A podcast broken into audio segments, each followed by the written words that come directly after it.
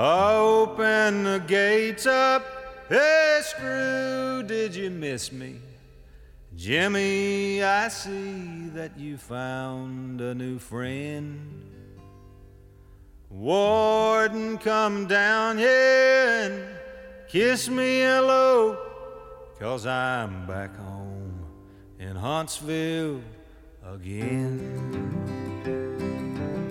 Welkom bij de Prison Show, het programma over delict, straf, herstel en terugkeer. Oprecht, onafhankelijk en baanbrekend. Want iedereen heeft recht van spreken en verdient erkenning voor wie hij of zij is. Met Edwin en Frans. Yes, I'm back home in Huntsville again.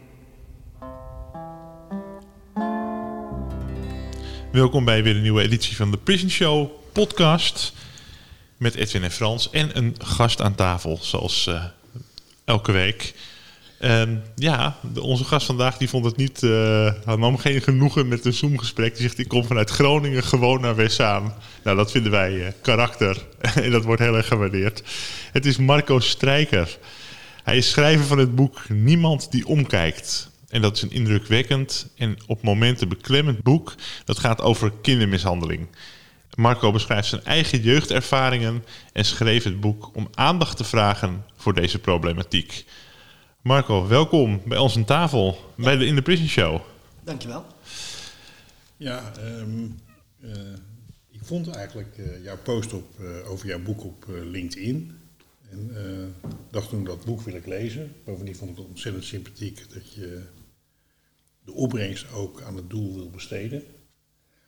En uh, nou ja, toen ik het boek gelezen had, toen dacht ik van, uh, ja, maar die man wil ik ook spreken. Want uh, dit is wel echt... Uh, een belangrijk onderwerp, ook als het, om, als het om gaat van hoe gaan wij nou eigenlijk met elkaar om in deze samenleving. Je bent nu uh, zevenentwintig jaar en volwassen. En de periode van de mishandeling was in je kindertijd. Misschien om met de deur in huis te vallen. Welke gevolgen ervaar jij vandaag nog van het geweld van vroeger? Uh, best wel wat. Um, ik heb eigenlijk P T S S aan overhouden. Um, wat voor mij... Um, Hoe het bij mij uit is dat het makkelijk is om heel veel stress te krijgen. En ik vind het heel moeilijk om dat weer los te laten. Dus eigenlijk bouwt het dan op. En ik heb ook niet hele goede strategie om dat te doen. Uh, daarnaast heb ik best wel een laag zelfbeeld. Um, en dat zorgt ervoor um, dat ik ook um, niet heel positief naar mezelf kijk. En ook wel heel kritisch kan zijn naar mezelf. Het kan nog wel eens vervelend zijn. En ja, of dat een... een gevolg is of een uh, of ook een um, ja, gevolg is van, kan ook wel zijn dat uh, ik heb een depressiedruk aan overgehouden. Een depressiedruk? Um, nou, dat ik me gewoon makkelijk niet zo lekker voel. Niet lekker in mijn vel. Hoe is het vandaag met je? Um, ja, dat vind ik altijd een hele moeilijke vraag. Mm-hmm. Um, Die beantwoord ik graag niet eerlijk, over het algemeen. Uh, maar de laatste tijd uh, merk ik vooral dat de stress van mijn boek zijn tol heeft geëist. En daar um, ben ik nu mee bezig om dat eigenlijk uit te vogelen. Ja, wat fijn dat je dat met ons wilt delen. Want uh, inderdaad, wij zeggen heel vaak, uh, uh, en dat verwachten mensen ook, van uh, het gaat goed met me. Hè? Nee, het is oké. Okay. En... Uh, Als iemand zegt van nou, ik heb het best moeilijk op dit moment, door mijn boek bijvoorbeeld, dan, uh, dan voelen ze mensen zich daar vaak ongemakkelijk onder. En een van de uh, belangrijke aspecten van de Prison Show is dat we juist graag die ongemakkelijkheid willen ervaren. Zeg maar. Ja, een, een van de doelen van mijn boek was ook, um, dat was meer een persoonlijk doel. Om, ik heb namelijk ook patronen aangeleerd, zoals dingen niet vragen. Dat vind ik heel lastig. Um, maar ook vertellen hoe het gaat met me. En een persoonlijk doel van het boek was juist om dat patroon ook te doorbreken. Ja. En uh, ik merk dat dat gewoon nu uh, nou ja, moeilijk is om dat allemaal te doen. Uh, want als je een boek hebt geschreven en je wordt uitgenodigd voor interviews of podcast, dan heb je iets uit te leggen. Kun je ja. niet zeggen, uh, ik, ik heb niks te vertellen. Dus zo wil ik die patronen doorbreken. En ik merk dat die patronen doorbreken zoveel energie kosten dat dat, ja, dat heeft, uh, brengt stress met zich mee. Ja. En nou ben ik uh, een aantal jaren ouder als jij, hè? Ik ben achtenzestig. En um, jij bent zevenentwintig, dus dat scheelt... Ja, eigenlijk zesentwintig. Eigenlijk maar, zesentwintig? Uh, maakt niet heel veel uit. Bijna zevenentwintig. Uh, ik wil wel iets bemoedigends zeggen over die strategie. Want volgens mij is het gewoon, die spreekt mij heel erg aan. Want wat je eigenlijk doet is naar de pijn toe gaan. Hè? Naar de, naar de, door dit allemaal te, aan te gaan. En ja, mijn ervaring is dat je niet bepaalt wanneer het over is, zeg maar. Wanneer, wanneer het helpt. Uh, maar dat het helpt staat voor mij als een paal boven water. Dus uh, er komt op een gegeven moment, als je dit blijft doen, jezelf blijft uitdagen en er naartoe blijft gaan, komt er vroeg of later een moment dat je denkt van, hé, hey, het gaat beter. Omdat je dat gedaan hebt. Ja, ik geloof ook heel erg in dat uh, vooruitgang in je leven, persoonlijke ontwikkeling bijdraagt aan het geluk dat je ervaart. Het stilstaan is niet een oplossing. Nee, zeker, zeker. Maar uh, nou, die gevolgen zijn, uh, zijn, dus, zijn dus heftig. Hè? Want uh, een, een P T S S is gewoon ja, iets wat, wat is een zware last om mee te dragen eigenlijk. Hè? Uh, ja. ja, iedere dag merk ik er wel iets van. En natuurlijk is het niet alleen de P T S S, maar het eigenlijk het totaalbeeld. Um, en dat is complex om nu op in te gaan, maar er zijn ook dingen die in elkaar grijpen. Dus het lage ja. zelfbeeld en het niet vragen. Um, als je een vraag hebt en je denkt, ja, ik ben, ik ben, nou ja, hij heeft nu geen tijd voor me of ik wil geen tijd van hem vragen. Um, en dan heb je tijd en dan vind je het vragen nog steeds moeilijk. En dan om een andere reden. Kijk, dan blokkeer je elke, elke keer jezelf. En zulke dingen zijn gewoon heel lastig ja. om tegen te werken. Ja, dat zijn mechanismen die eigenlijk verstandelijk heel goed te begrijpen zijn. Ja. Maar waar je in de praktijk gewoon heel moeilijk iets aan kan doen. Hè? Dat is echt wel een gevecht. Ja. ja. En het is ook in therapie dat er gewoon sommige dingen dat ik gewoon het niet kan vertellen, maar dan ook niet kan begrijpen waarom ik het niet kan vertellen bijvoorbeeld. Dus ja. dat, dat is gewoon heel lastig. Ja. Dus dat je je eigen uh, gedrag op dat moment niet begrijpt of, of je eigen blokkade niet begrijpt. En dat je alleen maar, ja, als je niet, dat niet begrijpt kun je hem ook niet weghalen of, verwij- of uh, veranderen natuurlijk, ja. ja. Dat is mo- moeilijk. Mm-hmm. Nou, en, uh, vertelde je net, uh, uh, voordat we de podcast ingingen, je komt uit, met de trein uit Groningen en mm. je hebt een uh, abonnement van je werkgever waardoor je door het hele land mag reizen. Uh, dat betekent dus dat je gewoon een, op zich maatschappelijk een hele goede, het, het goed redt. He, dat je dus uh, werk hebt. En, uh... ja. ja, een van mijn uh, sterke punten. Gewoon doorgaan, eigenlijk. Mm-hmm. Um, een heel lang deel van mijn leven heb ik het ook niet beseft. En ben gewoon ja, doorgaan. Ik dacht dat het het was. En dat, dat, um, nou, dat het er allemaal bij hoorde. Um, dus ik heb altijd gewoon mijn best gedaan. En dat is ook iets wat mij wel kenmerkt, denk ik. Dat ik wel echt mijn beste beentje voorzet, ook in mijn werk, ook als ik het moeilijk heb, ook als ik een slechte dag heb, om wel gewoon op te komen daar. Ja. Je hebt een loopbaan in de I C T, hè? Um, ja, marketing I C T. Marketing I C T, ja. Ja, ja marketing is ook wel een, uh, een ingewikkelde, ingewikkelde activiteit. Dus dat betekent mm. dat je, in ieder geval intellectueel gezien, qua, qua capaciteiten, een behoorlijk uh, ja, talentvol iemand bent. Dat is wel iets bijzonders om te zeggen tegen iemand die net gezegd heeft dat hij een laag zelfbeeld heeft. Ja. Maar uh, is het zo, denk je? Um, of ik veel talent heb? Ja. Um, ik ben wel autodidactisch. Ik hou er wel van om dingen te leren. Maar of ik nou talentvol ben, ja... weet ik niet of ik daar zelf over zou moeten oordelen. Hm. Want ik vind, gevoelsmatig is het niet zo'n moeilijke vraag. Dan zou ik zeggen dat dat niet waar is. Ja. Maar er is kennelijk wel iemand, of er zijn mensen die wel bereid zijn om daar uh, maandelijks een bedrag voor neer te tellen. Voor jouw uh, capaciteiten. Ja. Ja, ik heb ook een hele goede relatie met mijn werkgever. Hm? Uh, die heeft me heel erg geholpen in nou ja, uh, mijn leven en mijn ontwikkeling ook.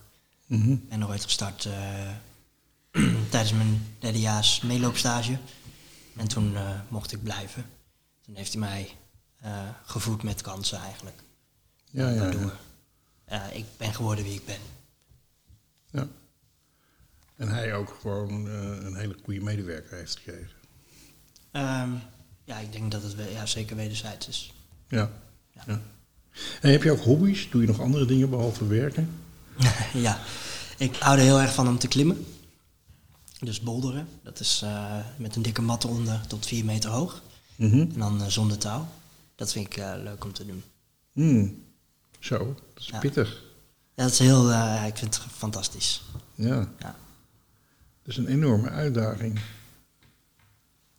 Um, maar ik, je hebt ook wel het postuur. Uh, slank, niet te groot, tanig. Waar, wat wel, wat, waar ik dat klimmen me wel bij kan voorstellen. Ja, klopt. Ik heb de rest van mijn leven heb ik uh, altijd gejudo'd. Maar oh, dat ja. doe ik inmiddels niet meer. Oké. Okay. En wat voor band, band had je?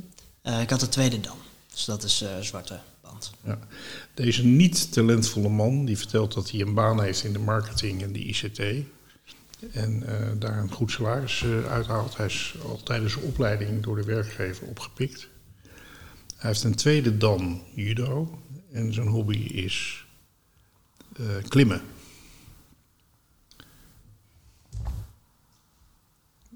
Maar ik, denk, ik wil het alleen maar even ja, vaststellen. Ja, dat, dat, dat, dat, dat snap ik. Maar dat is juist als je een laag zelfbeeld hebt, dan kunnen mensen dat, want ik denk dat het daarin zit, dat mensen dat tegen je kunnen zeggen, maar dat um, is niet de manier. Volgens mij om ermee om, mee om te gaan. Of weet je wel, als, i- als iedereen nu de hele dag tegen je gaat zeggen van kijk, want kijk, kijk, want je hebt toch dit en je hebt toch dat. Dat is niet de manier om. Dat, dat, hel, in hoeverre helpt dat jou? Want volgens mij is dat. Ja. Ja, ik denk wel dat het helpt. Ik mm-hmm. geloof wel dat het een soort van tegengif is, ja. om het zo maar te noemen. Maar het is niet zo dat ik hier nu zit en heel erg slecht over mezelf denk. Nee. Het is voornamelijk als ik dan. Uh, morgenmiddag thuis ben bijvoorbeeld, mm-hmm. ik voel me niet zo goed, mm-hmm. dan kan ik mezelf de grond instampen en dan kan ik zelfs fouten van zes jaar geleden kan ik erbij halen.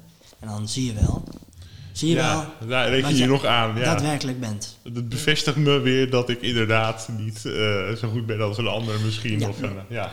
Ja, het is ook niet um, bedoeld wat mij betreft om, om jou van iets te overtuigen of wat dan ook, maar meer om voor de luisteraar duidelijk te maken mm-hmm. ja. hoe groot de impact van die P T S S is en van jouw ja. ervaringen waar dat uit voortgekomen ja. is.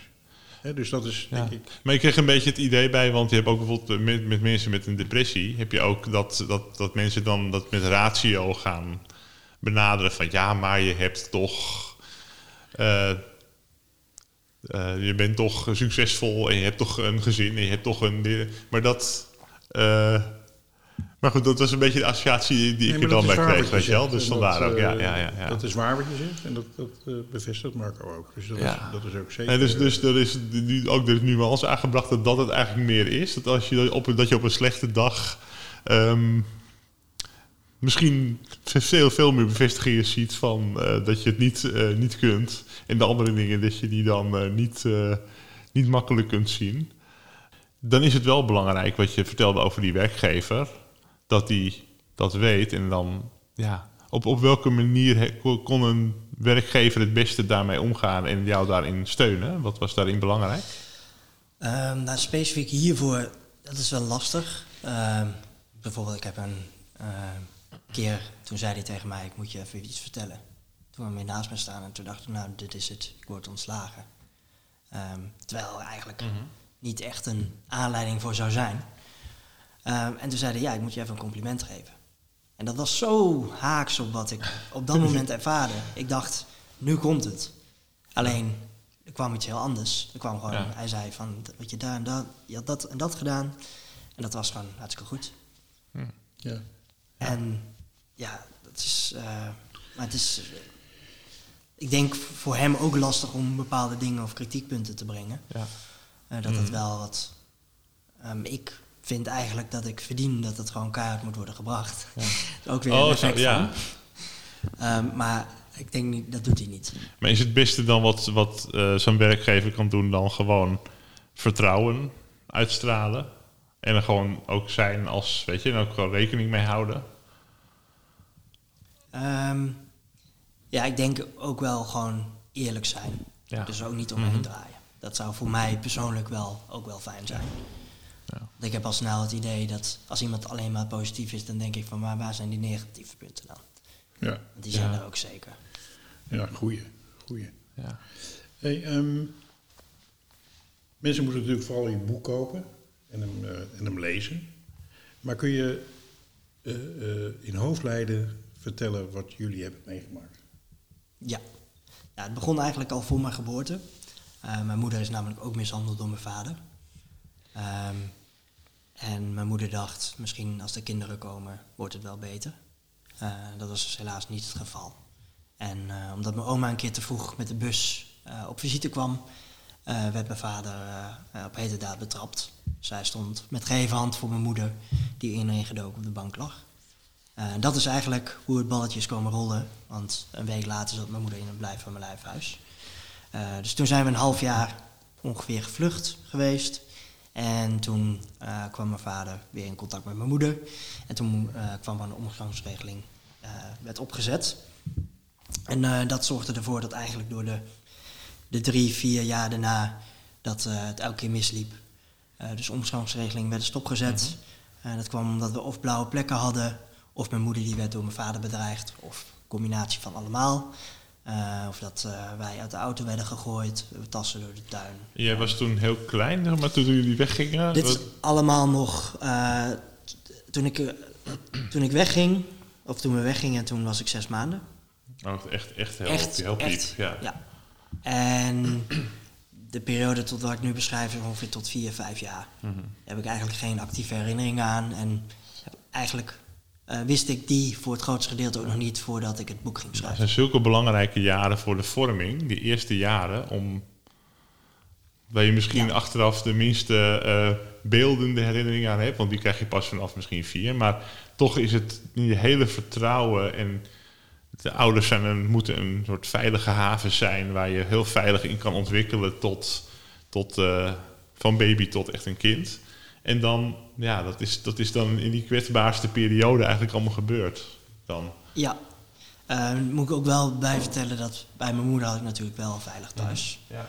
Ja. Uh, ja, dat is... En we gingen één keer in, het, in de twee weken, één keer per week, gingen we een weekend naar mijn vader toe. Dus uh, daarvoor ben ik dan ook wel weer dankbaar. Dat, dat, dat ik dat ook had. Dat had ik wel bij mijn moeder. Alleen mijn vader die maakte dat mijn moeder ook wel heel moeilijk. Uh, ja. Omdat mijn vader haar bedreigde. En die weekenden bij je vader, hoe, hoe ging dat? Um, nou, toen de tijd, uh, daar heb ik niet echt herinneringen aan. Maar de uh, dingen die mijn broer vertelde... Want die vertelde nog wel veel dingen aan mijn moeder uh, toen de tijd. Ja. Uh, werd ik soms met de maxicosi op de zolder gezet, zodat hij me niet zou horen, bijvoorbeeld. Zo van, dan heb ik even rust. Uh, ja, ja, ja, ja. D- dit niet aan mijn hoofd. Ik zet het daar neer en dan heb ik er geen last van. En ja. dan kon hij mijn gehuil niet horen. Uh, maar ook dat mijn broer uh, slecht kon slapen, omdat mm-hmm. hij uh, uh, enge films had gezien, dus oorlogfilms. En dan vertelde hij dat 's avonds aan mijn moeder, omdat hij niet kon slapen. En dan mm-hmm. probeerde mijn moeder dat in de krant weer... te kijken wat voor film dat dan had moeten zijn. Oh ja. En dan soms kon ze dat ook vinden. En dan was dat gewoon een oorlogsfilm voor achttien jaar en ouder. Ja, en je broer was... Hoeveel jaar ouder was hij? Die is twee jaar ouder dan ik. Ja, dus dan heb je een klein kind... ziet dan een, een oorlogsfilm. Ja. Misschien rond de vier mei. Nou ja, ik, ik ben nu eenenveertig en ik zie uh, die film soms nog... dat ik ze niet kan zien. Dus dat kan, lijkt me voor een kind helemaal... Uh, nou, dus daar, daar zat het eigenlijk dan meer in... Uh, Ja, op, op zolder gezet worden als klein kind, dat, dat klinkt dan als een verwaarlozing. Dan krijg je niet de aandacht. Uh, dus dat, um, En hoe ontwikkelde dat zich uh, na die jaren? Um, nou ja, ik weet natuurlijk ook niet wat er allemaal is gebeurd, maar we zijn ook wel thuisgekomen met blauwe plekken. Um, en nou ja, de jaren daarna um, mm-hmm. kan ik me eigenlijk alleen herinneren dat het op mij gefocust was. Mijn broer was uh, eigenlijk de favoriet van beiden en dat werd ook wel gezegd. Um, maar hier heb ik dus wel herinneringen van dat ik uh, ben mishandeld door mijn vader, uh, dat hij mij sloeg, uh, dat hij mij uitschold, uh, zei dat ik waardeloos was. Um, en ik heb een keer in de kelder moeten slapen bijvoorbeeld, omdat ik het niet verdiende om bij hem te slapen. Dus, daar, uh, dus dat was heel erg op mij gericht en dat ja. heb ik actief meegemaakt. En daarin heb ik ook zelf geholpen om het te verbloemen. Dus om het te zorgen dat uh, niemand wist dat het, zou ge- dat het gebeurde. Omdat mijn vader altijd zei, als je het vertelt, dan vermoed ik iedereen in ruinen. En daar bedoelde hij mee mijn oma en mijn moeder. Dus ik dacht wel drie keer na voordat ik ja, dan, iets zei. Dan, dan zit er een enorme angst in geboezemd. Maar het is ook, het klinkt ook als iemand die dan zijn hele jeugd te horen krijgt dat die minder is dan, dan een broer of dan andere, iemand anders. En dat is, ja, we hebben het altijd over vormende jaren. Het gaat dan zo in je overtuigingen zitten. De, die, die overtuigingskracht van een mens is zo sterk dat je uh, nu wel rationeel weet dat het onzin is, maar dat, dat die patronen, daar zitten er gewoon ingebakken. Is die er nog maar eens van af te komen? Ja. Dat is zo uh, maar misschien crazy. Misschien zelf ja. Uh, ja. het verhaal verder ja. kan vertellen en de ja. duidingen mm-hmm. kan geven. Nou, totdat uh, um, ik uh, weg ben gelopen. Toen ik acht en half was, ben ik weg bij mijn vader. Uh, ik werd een keer vroeg wakker. Mm. Zoals ik net al zei, met die oorlogsfilms. Wij keken altijd tot vier uur in de nacht, drie uur, vier uur. Keken we altijd films. En we gingen dan laat naar bed, dus ook laat uit bed. En ik werd toen een keer nou, rond negen uur wakker in het weekend. En ik dacht, ik kan me eigenlijk alleen herinneren dat ik dacht, oké, okay, dit is een kans. En dit kan niet zo lang, hè? Dus ik moet iets doen. Mm-hmm. Um, dus toen dacht ik, ik bel de politie. Komt de politie mij ophalen en dan kan ik vertellen wat er gebeurd is. En dan uh, ben ik veilig. En dan mm-hmm. kan ik ook zorgen dat mijn, uh, mijn moeder en mijn oma veilig is. Alleen ik kon uh, de telefoon begreep ik niet. Ik moest waarschijnlijk een nul ervoor draaien. Of het was een vaste lijn. En uh, ik heb één één twee proberen te bellen, alleen het is niet gelukt. Dus toen dacht ik van oké, okay, ik moet, ik, dit is nog steeds een kans. Ik weet ook waar het politiebureau is, dus ik loop naar het politiebureau. Dus ben ik uh, naar het politiebureau gelopen en uh, toen werd ik aangehouden door een man. En die, uh, en die heeft mij naar mijn oma toegebracht. Mm-hmm. Moest ik nog wel weer terug naar mijn vader van de politie, helaas. Um, alleen na dat weekend ben ik dus nooit meer bij mijn vader geweest. En heb ik hem nooit meer gezien. Dus dat is deel van mijn vader. Uh, daarna ben ik nog in behandeling geweest bij de G G Z uh, voor wat er is gebeurd. Uh, dat heb ik voor een klein deel wel kunnen vertellen. Maar niet uh, heel duidelijk waarschijnlijk. Maar het is nog steeds niet helemaal duidelijk wat ik dan wel en niet heb verteld. Um, en uh, toen hebben ze mij gediagnosticeerd met A D H D. Um, en toen heb ik medicatie gekregen en toen is de behandeling gestopt. Nou, de jaren daarna uh, zijn best wel prima gegaan. Uh, best wel aardig. Alleen ik kan me wel herinneren dat ik bijvoorbeeld een heel laag zelfbeeld had. En altijd nou, het goed probeerde te doen omdat ik nou ja, mezelf, als je waardeloos bent en je doet het niet goed, wat uh-huh. is je waarde dan? Um, dus wel altijd proberen het goed te doen. Nou, en in de puberteit uh, heb ik me steeds meer afstand tussen mij en mijn ouders, uh, mijn stiefvader en mijn moeder gecreëerd. Omdat uh, we niet helemaal lekker door één deur gingen. En dat heb ik eigenlijk nou, heel erg uh, mm-hmm. groot gemaakt. Totdat de spanningen, toen ik negentien was, zo hoog opliepen dat ik uh, ben gevlucht bij mijn, uh, bij mijn ouders.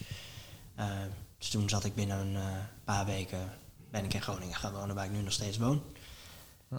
Daar leek het eerst ook goed te gaan. Ik had eindelijk uh, vrijheid. Uh, want mijn ouders die beperkten mij vaak in best wel wat dingen. Um, alleen toen na een halfjaartje kwamen allemaal kwamen er allemaal dingen bovendrijven. Presenteren werd moeilijker. Kon tijdens een presentatie kon ik in één keer gewoon een volledige nou, blackout krijgen. En dan niet zozeer dat ik niet kon presenteren, want mijn presenteren, presentatie ging gewoon door. Mensen konden het ook niet zien aan de buitenkant, maar van binnen uh, stierf ik eigenlijk. Um, en nou, toen ben ik eigenlijk naar de psycholoog gestapt uiteindelijk daarvoor. Omdat ik nou, besefte dat ik dat niet alleen kon gaan fixen, want dat had ik al twee, drie jaar geprobeerd. En um, toen kreeg ik mijn afstudeerstage. En dat is eigenlijk de uh, accelerator geweest om het boek te gaan schrijven. Daar hebben ze mij allemaal zaadjes geplant. Um, daar zeiden ze bijvoorbeeld van, je, je laat zo weinig van jezelf zien. Je draait wel lekker mee in een team, maar wie ben jij nou echt? Um, en ook, uh, je doet alles alleen. Waarom doe je niet iets samen? Uh, want je grootste kracht is wel dat je het alleen doet, maar dat is ook gelijk je grootste zwakte. Um, en daarna ben ik, uh, begin coronatijd, ben ik weer in behandeling gegaan. Voor de dingen waar ik nu nog steeds mee loop. Waar we het aan het begin uh, kort over hadden. Mm. Dus dat is een beetje vogelvlucht. Dus in het werk werd ook gemerkt dat je een solist was geworden. Wat, wat me ook wel verklaarbaar lijkt als je no- nooit helemaal hebt kunnen vertrouwen op anderen. Of altijd met heel zekere voorzichtigheid naar anderen kijkt. Dat je denkt, nou, ik kan het beter zelf doen dan dat ik het hè, is dat de duiding samen. Die jij er zelf ook geeft? Um, ja, ik denk dat dat zich heeft ontwikkeld in mijn puberjaren. Mm-hmm. Want een van de dingen om mij te distancieren van mijn ouders was het alleen boven zitten. Dus ik heb me daar ja, denk ja. ik echt eigen gemaakt mm-hmm. om gewoon alles alleen te doen. Ja. Gewoon op je kamer en dan Uh, reactie op ja, een ja. Uh, vei- onveilige omgeving, ja. zeg maar. Ja. ja. De titel van het boek uh, zegt het eigenlijk, hè? Niemand die omkijkt. Um, hoe reageren wij op gezinnen waar dit gebeurt? De buren, de school, de instellingen, bestuurders en politiek. Dat is heel groot, hè? Maar mm-hmm. laten we eens beginnen met de school, waar jij bijvoorbeeld uh, altijd naartoe gegaan bent. Ja, ik vind het altijd uh, lastig om mijn, uh, mijn verhaal in te zetten voor, voor het uh, uh, maatschappelijke breed, zeg maar. Mm-hmm. Want mijn, ja, mijn geval is gewoon uniek. Uh, net zoals zoveel gevallen. Maar mijn school die heeft weinig kunnen doen, om heel eerlijk te zijn. Want ze konden het niet merken. Het, uh, je liet het niet zien. Nee, ik, ik had wel gedragsproblemen. Uh, een halfjaartje voordat ik wegliep begon dat. Uh, wat ergere, uh, wat ergere manieren te laten zien. Um, Alleen, ja, niet, ze hebben niet echt, echt dingen kunnen merken. Um, want dat was allemaal, alles gebeurde mm. buiten school. Um, bijvoorbeeld, uh, het gebeurde bij of mijn moeder thuis, als hij ons afzette of bracht. Mm-hmm. Of um, bij G G Z-instellingen. Of bij Um, Um, ja, nou, ja, eigenlijk. Dus niet zozeer op de school zelf. Buiten het oog van de school, eigenlijk. Ja, eigenlijk ja, buiten het ja. oog. Want mijn vader zette mij eraf en die kwam me weer ophalen. Uh, en nou, dat was het eigenlijk. Meer deden ze de, de, ja, heeft de school niet een oog erop kunnen hebben, eigenlijk. Ja. En, en, en, en de buren bijvoorbeeld? En, en buren de wel. Familie? Buren wel, uh, familie ook. Uh, maar ja, dat is ook een lastige Uh, ja, een lastige balans, want bijvoorbeeld de buren die hebben uh, zeker wel uh, mijn ouders ondersteund of mijn moeder ondersteund, uh, familie ook zeker, um, en buren stonden vaak ook klaar met de telefoon in de handen als het uh, dreigde mis te gaan, want uh, er zijn gewoon periodes geweest waar mijn vader gewoon direct uh, op standje honderd stond, uh, ja, dat gewoon buren al klaar stonden met de telefoon van mocht het misgaan dan kunnen we bellen. Um, en familie ook. Alleen het probleem was met mijn vader dat als uh, je tegen mijn vader inging, dus uh, moet je denken aan getuigen in de rechtbank bijvoorbeeld, dan kon het ook zo zijn dat hij jou het leven zuur ging maken. En veel familieleden hadden kinderen op dat moment. Dus dan is het ook, ga je die zekerheid opgeven om iemand te helpen. En kwam die dan aan de deur bij mensen? Uh, ja, hij heeft ook mijn moeder, mijn moeder bijvoorbeeld bedreigd bij anderen. Dus dan kwam hij gewoon bij vrienden van mijn moeder om mijn moeder te bedreigen. Of, dat is in ieder geval wat ik ervan weet. Beetje. Ja. Hey, um, nou zeg je, uh, niemand die omkijkt. Uh, ik merk in je antwoord dat je heel erg uh, verklaart waarom mensen, dat mensen eigenlijk bereidwillig waren, maar vaak ook niks konden doen. Um, hoe, hoe moet ik dan die opmerking, niemand die omkijkt, interpreteren? Wie keek er niet om? Nou, het is uh, n- niet zozeer dat ik... Uh, kijk, dat mensen in de directe omgeving niet ingrepen, is natuurlijk iedereen... Uh, als je die vraag krijgt, zou je helpen? Dan zeggen mensen altijd wel ja. Maar op het moment zelf is het altijd anders. Um, dus iedereen die, die, die, die zegt altijd ja, maar vaak is het een nee. En dat is ook uh, nou ja, verklaarbaar. Kun je dat uh, concreet maken met een voorbeeld waarin je dat ervaren hebt zelf? Um, als iemand wordt lastiggevallen in de trein en uh, ik zou jou vragen, zou jij die persoon helpen? Dan is er een hele grote kans dat je ja zegt. Alleen, er is een hele grote kans dat je het niet doet. Mm-hmm. Vanwege allerlei psychologische dingen. En uh, als jij niet lekker in je vel zit of helemaal met andere dingen bezig bent. Of angst. Of angst.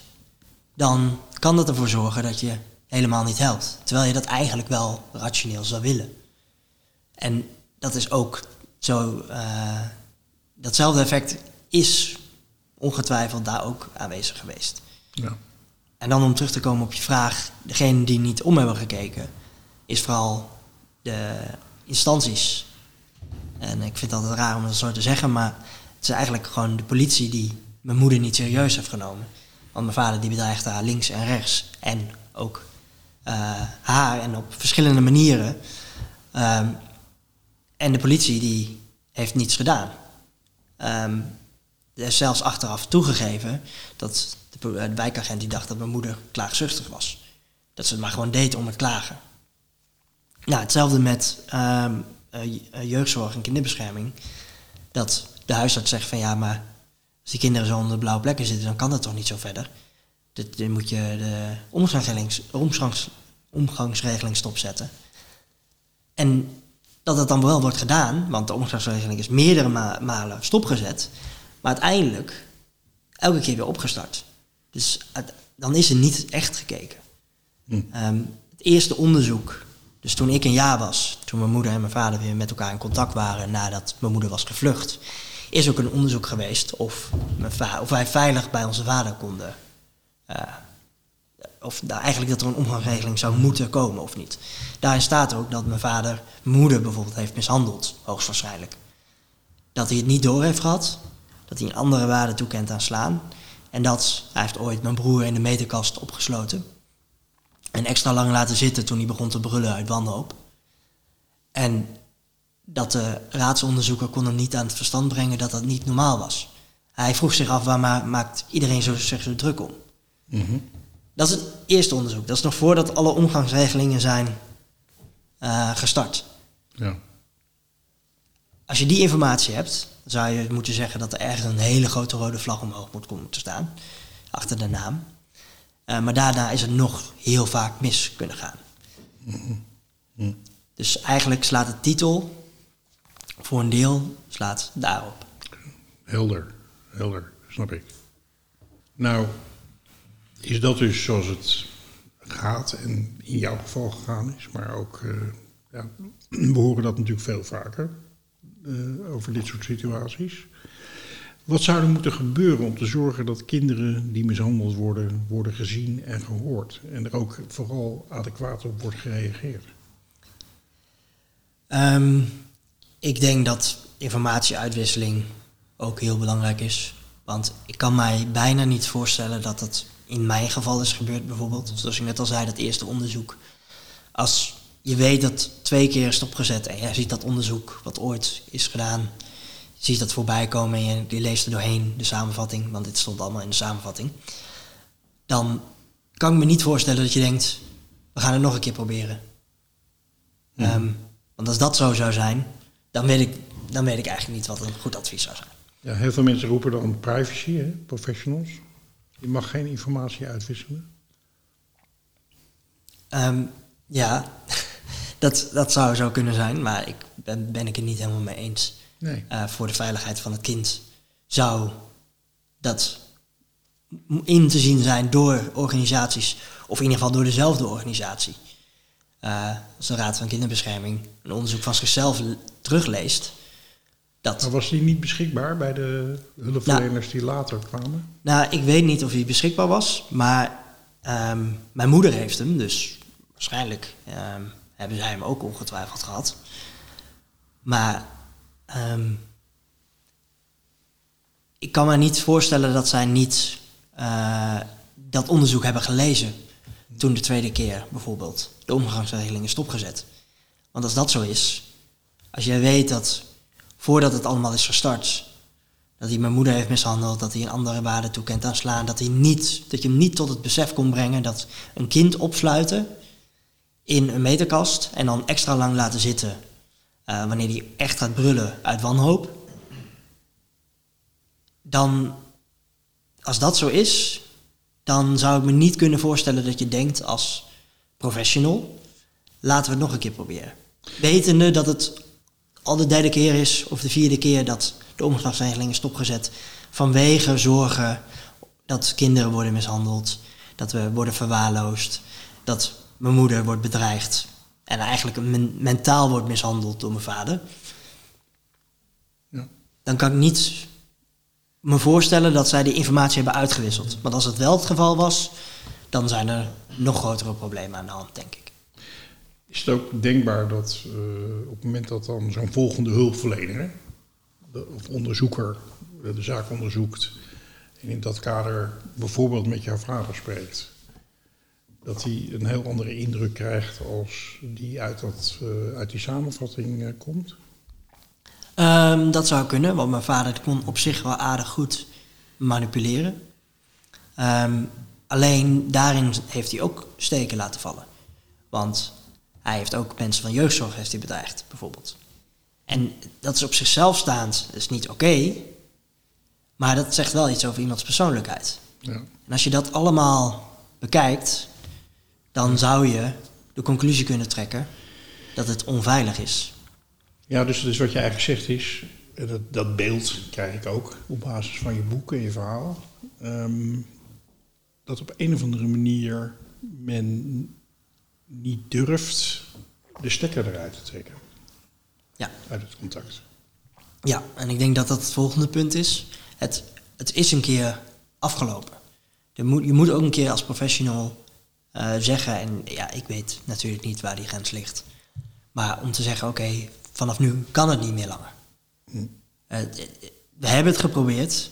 We willen heel graag dat het kind beide ouders ziet. Alleen, dat kan niet, want dan is het niet veilig voor het kind. Hm.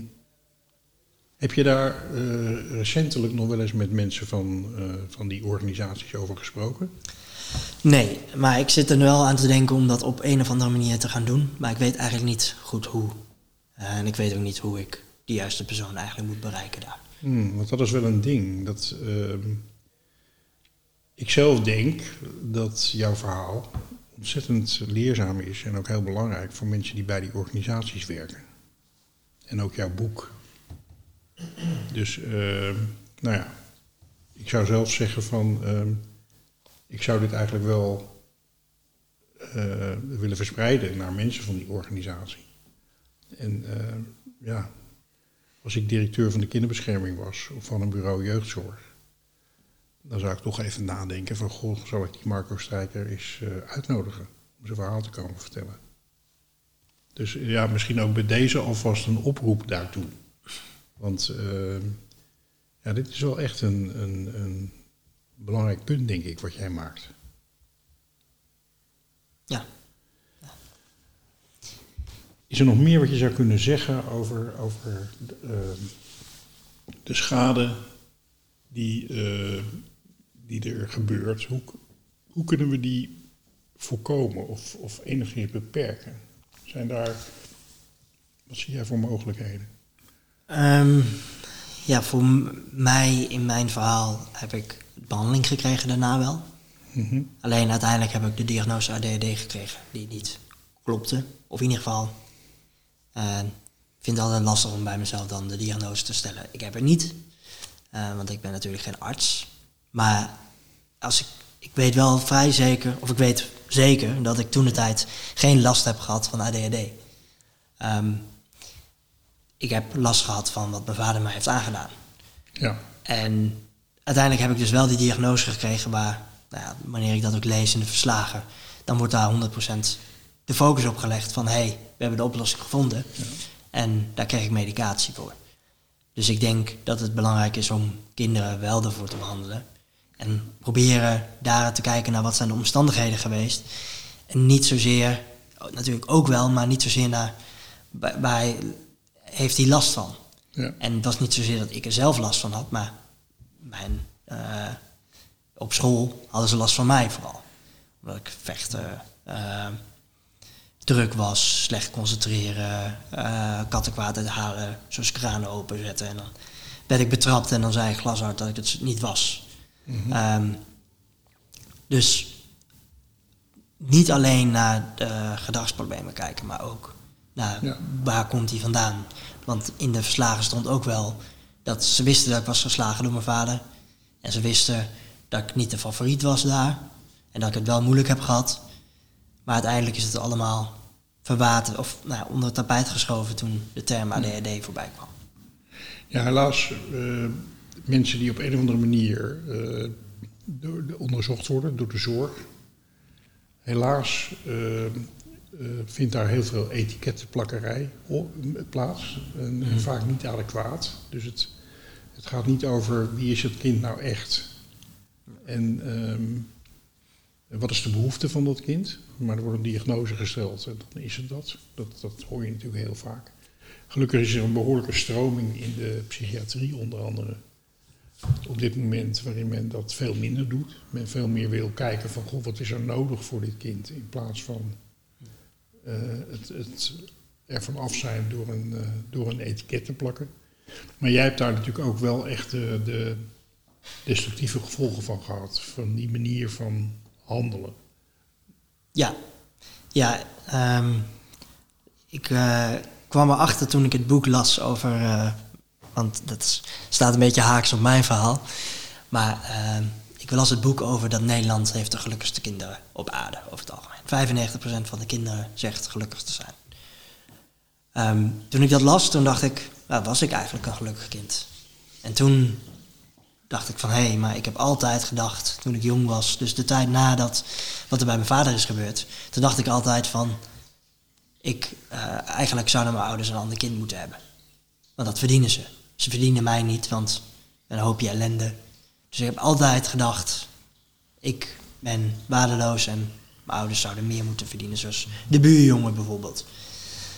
Um, en ik denk dat dat wel voor een deel ook zo is dat dat ja, onbehandeld, uh, onbehandeld is. Ja. En dat is het gevolg van uh, het label A D H D. Ja, ja zeker. Want uh, dan is er een pilletje voor en dan is het opgelost. Ja, juist. Ja. Ik vrees dat, dat, dat dit wel heel erg veel gebeurd is. Zeker met de diagnose A D H D. Mm-hmm. Ja. ja. Kinderen maken dingen mee, bijvoorbeeld de ouders scheiden, ze gaan van hot naar her, er zijn spanningen in het gezin, noem het allemaal maar op. En wie krijgt uiteindelijk de diagnose? Het kind, want die heeft A D H D. Ja. Dat hebben wij helaas uh, al te vaak gezien. Ja. Ik wil toch nog even terugkomen op jouw vader. Um, Het, het, ik heb, het, het gedrag, je hebt er veel over verteld in de podcast en uh, ook in, uh, in je boek uh, ja, komt je vader echt wel naar voren als een, als een heel een man die zich heel naar gedroeg. Um, hoe, is je, hoe is nu je oordeel over hem als mens? Um, ik vind het altijd wel lastig om hem te omschrijven. Omdat natuurlijk, de laatste keer dat ik hem zag, was ik acht komma vijf. Um, maar ik denk dat ik hem het best wel kan omschrijven als een driftkikker. Um, gewoon echt heel snel uh, op zijn teentjes getrapt. Um, Maar ook emotioneel, um, denk ik, onvolwassen. Hm. Um, en hij heeft zelf ook, weet ik, uh, naar aanleiding van het boek, weet ik dat hij zelf ook niet een hele makkelijke jeugd heeft gehad. Hm. Dus hij heeft eigenlijk het stokje uh, doorgegeven. Um, dat is, doet namelijk drieëndertig procent van de kinderen die is mishandeld, gaat ook zijn eigen kinderen mishandelen. Omdat hij gewoon de nodige ouderschapsvaardigheden gewoon mist. Want ja, je hebt dat meegekregen van je ouders. Uh, hebben jullie ook, uh, ik weet niet of jij ook kinderen hebt, maar... Nee, nee, maar het, het, het, het is wel opvallend veel dat je hoort dat het stokje wordt doorgegeven.